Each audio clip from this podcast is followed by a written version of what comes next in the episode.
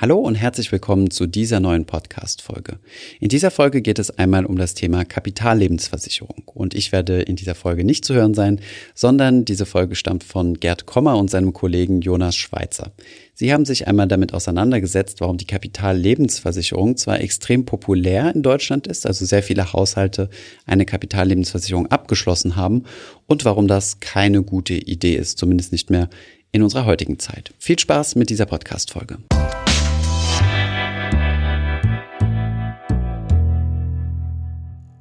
Dieses Video beleuchtet eines der von Privathaushalten in Deutschland, Österreich und der Schweiz meistgenutzten Finanzprodukte, die kapitalbildende Lebensversicherung. Mein Kollege Jonas Schweizer und ich wollen nun zeigen, warum solche Versicherungen, jedenfalls in Deutschland, in den meisten Fällen keine sinnvollen Vermögensanlagen sind. Außerdem geben wir Hinweise dazu, was man mit vorhandenen Versicherungspolicen in die Zukunft gerichtet tun sollte. Bevor ich jetzt gleich an Jonas überleite, noch ein Hinweis. Die steuerlichen und aufsichtsrechtlichen Aussagen in diesem Video treffen nicht unbedingt alle auf kapitalbildende Lebensversicherungen in Österreich und der Schweiz zu. So, und jetzt rüber zu Jonas, der uns ins eigentliche Thema einführt. Hi und willkommen auch von meiner Seite. Ein Drittel des liquiden Vermögens deutscher Haushalte steckt in kapitalbildenden Lebensversicherungen, die wir der Kürze halber einfach nur KLV nennen werden.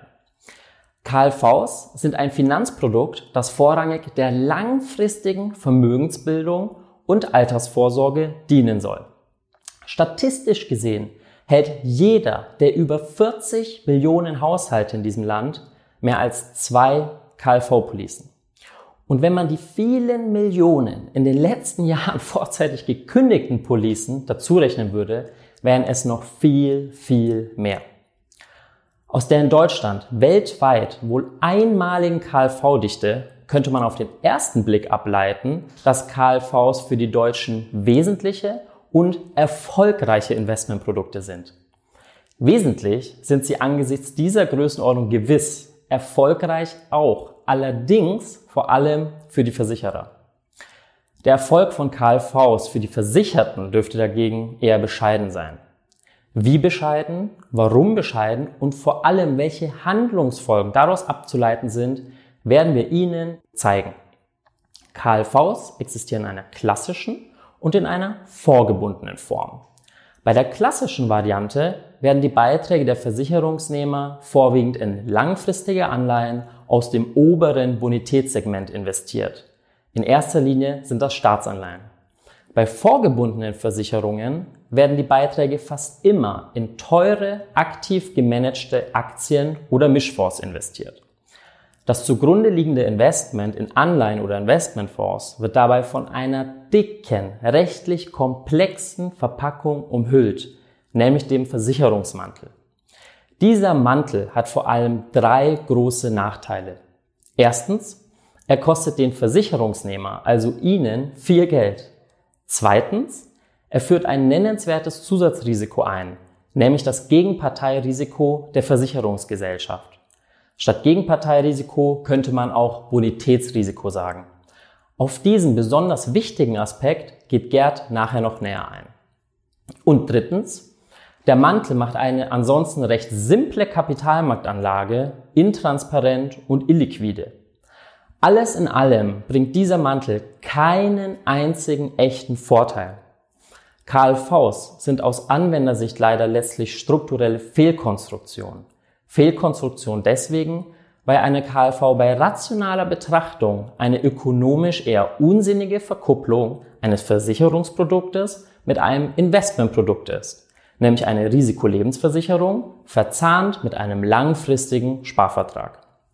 Die Risikolebensversicherung repräsentiert an sich eine Todesfallabsicherung. Diese ist in aller Regel nur zeitlich begrenzt wirklich notwendig. Der Sparvertrag ist dagegen ein Anlageprodukt für die sehr langfristige Vermögensbildung und Altersvorsorge. Obwohl diese beiden Funktionen und Ziele nichts miteinander zu tun haben, werden sie von Versicherungen kombiniert, weil man in dieser intransparenten, illiquiden und unnötig komplexen Kombination hohe Kosten und Margen besonders gut verstecken kann. Wer einen Todesfallschutz benötigt, kann diesen maßgeschneidert zu einem Bruchteil der monatlichen KLV-Prämie als reine Risikolebensversicherung bekommen. Später kann er diese preisgünstige Risikoversicherung sofort kündigen, sobald er sie nicht mehr braucht. Zum Beispiel, wenn die Kinder aus dem Haus sind. Das Spar- und Investmentziel einer KLV auf der anderen Seite kann mithilfe eines Vorsparvertrags mit deutlich niedrigeren Kosten und dadurch am Ende höherem Endvermögen sowie mit mehr Transparenz, Flexibilität und höherer Liquidität besser und zuverlässiger erreicht werden. Altverträge, die bis Ende 2004 abgeschlossen wurden, das sind übrigens fast ausschließlich klassische KLVs, hatten und haben attraktive Steuervorteile. Diese Steuervorteile fehlen jedoch für später abgeschlossene Policen ab 2005 schrittweise weg und sind mittlerweile gering. Gerd wird nun auf weitere Nachteile der KLVs eingehen. Vielen Dank, Jonas. Dieser Reststeuervorteil für die ab 2005 abgeschlossenen KLVs wiegt jedoch die drei strukturellen Nachteile von KLVs selten auf. Diese Nachteile sind erstens unattraktive Renditen aufgrund der hohen eingebauten, für Versicherungsnehmer schwer in ihrer Gänze erkennbaren Kosten. Zweitens das Gegenparteirisiko oder Bonitätsrisiko der äh, Versicherungsgesellschaft und äh, drittens die drei unheiligen Is wie Ida, nämlich Illiquidität, Inflexibilität und Intransparenz. Zunächst zu den im Durchschnitt inakzeptabel niedrigen Renditen von KLVs. Hauptgrund dafür sind ihre viel zu hohen versteckten und offenen Kosten. Und dann gibt's da noch eine äh, perfide äh, rechtliche Regelung, die den Versicherungsfirmen erlaubt, bestimmte laufende Kosten, und jetzt kommt's, erst viele Jahre in der Zukunft, die erst viele Jahre in der Zukunft anfallen werden, bereits in den ersten rund fünf Jahren, also im Voraus, von den eingezahlten Prämien des Versicherungsnehmers abzuziehen. Und aufgrund dieser kundenfeindlichen Methode liegt der Rückkaufswert von KLVs in den ersten Jahren üblicherweise unterhalb der Summe der eingezahlten Prämien. Diese äh, merkwürdige Vorgehensweise nennt sich Zilmerung.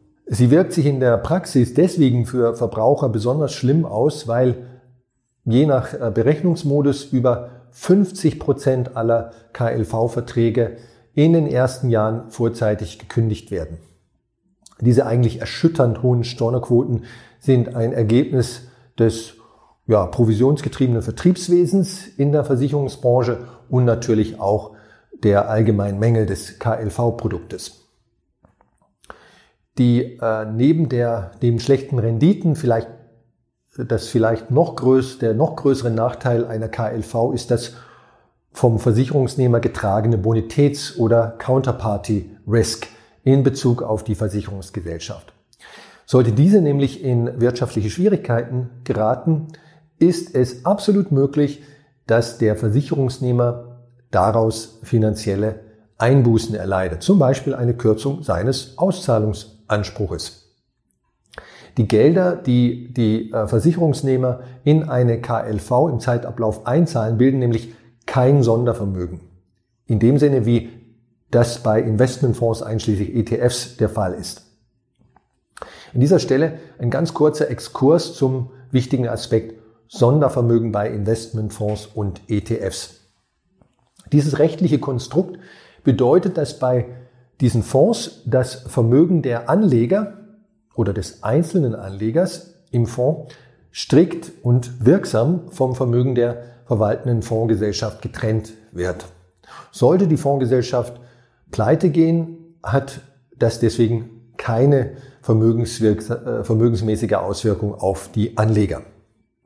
Auch ein Konkurs der Depotbank des Anlegers spielt in dieser Hinsicht bei Fondsanlagen keine Rolle, da die Depotbank nur als Verwahrstelle des Anlegervermögens fungiert. All das trifft auf KLVs leider nicht zu.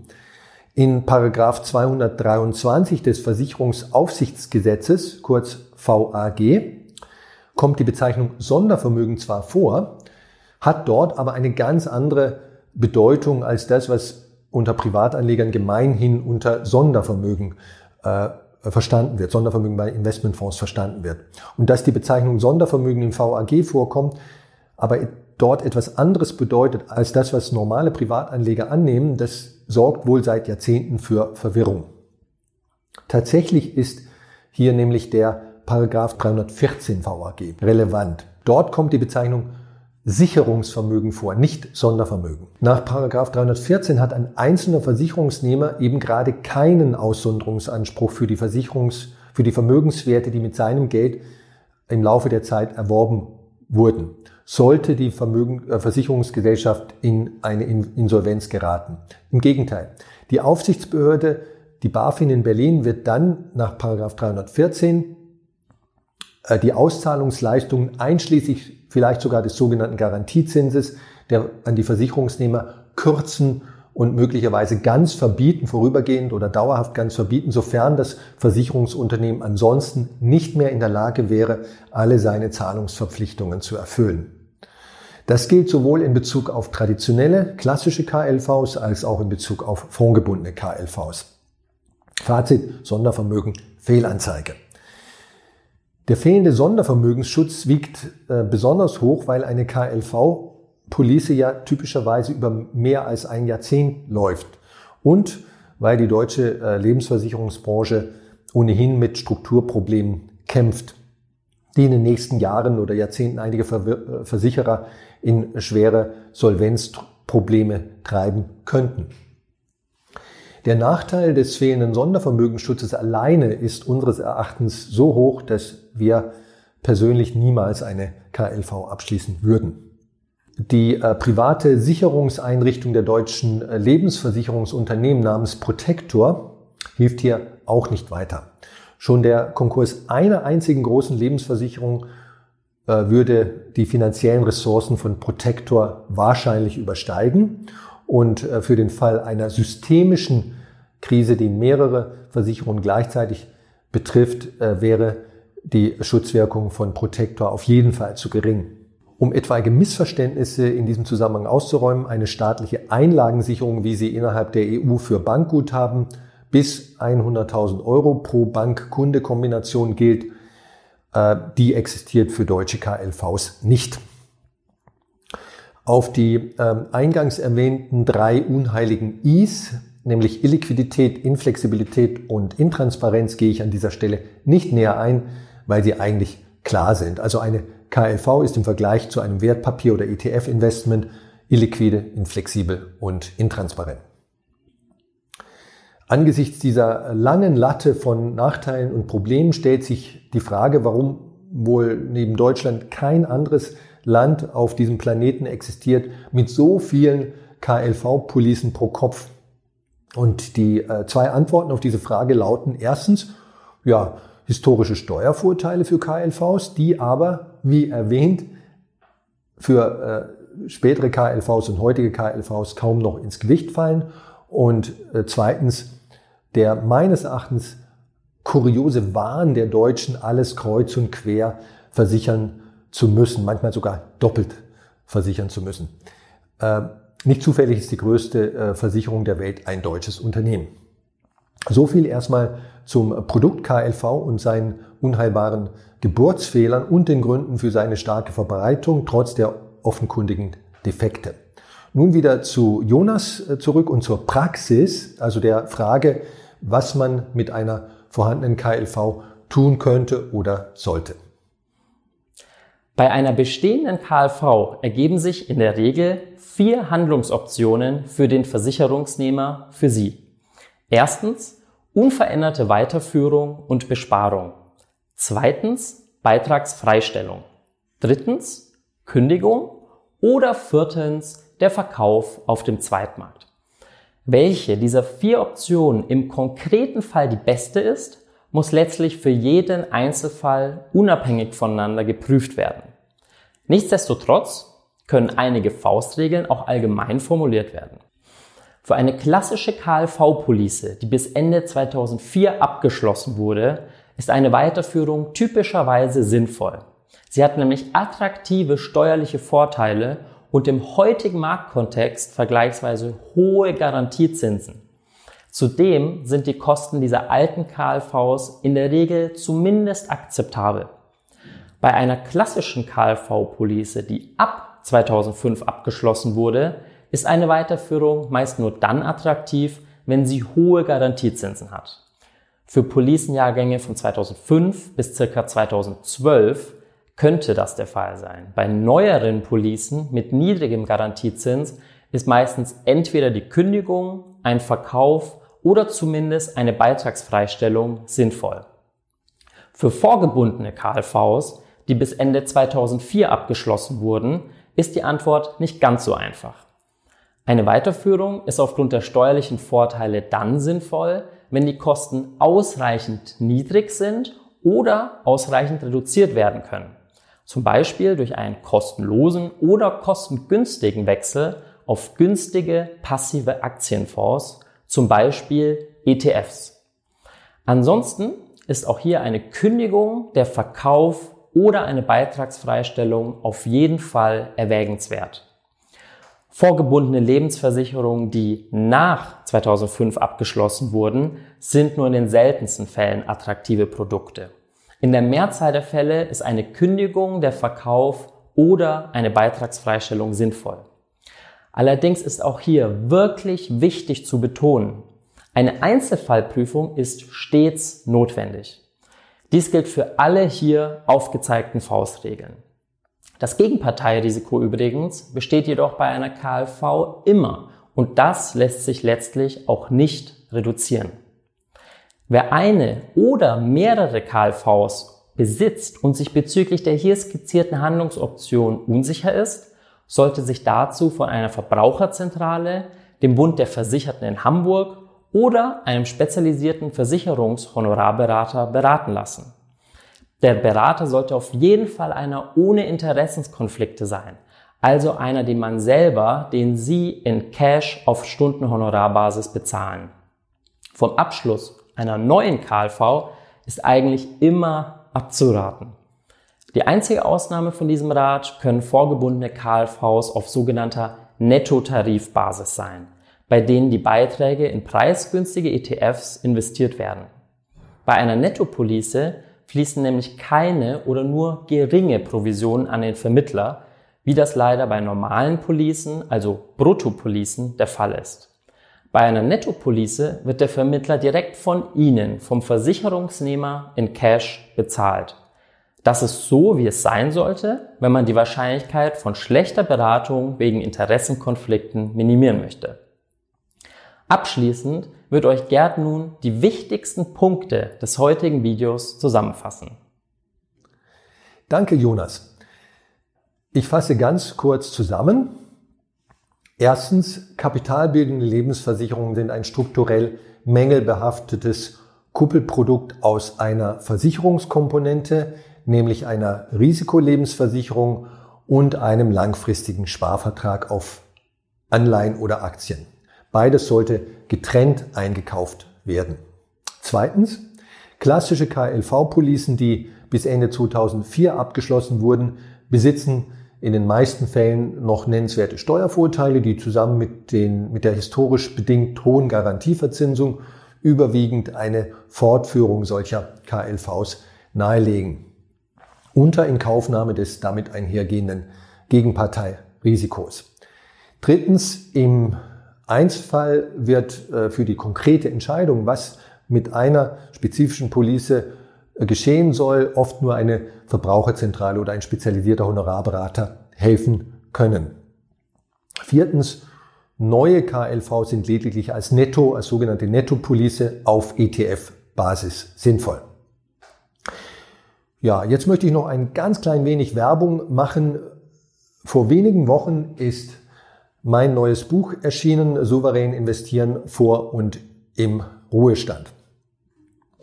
Das war's für heute. Vielen Dank und bis bald. Ich hoffe, diese Podcast-Folge hat dir gefallen. Wenn ja, dann zöger doch nicht in deinem Umfeld über diesen Podcast zu sprechen, bei Freunden und Bekannten. Ich denke, es gibt auch in deinem Umfeld viele Menschen, die sich für das Thema finanzielle Bildung interessieren oder interessieren sollten. Wenn du auf iTunes bist, würden wir uns auch freuen, wenn du uns eine positive Bewertung dalässt. Das hilft uns, den Podcast noch einfacher auffindbar zu machen. Alle wichtigen Links und Verweise findest du wie immer in den Show Notes zu diesem Podcast. Vielen Dank fürs Zuhören und bis zum nächsten Mal.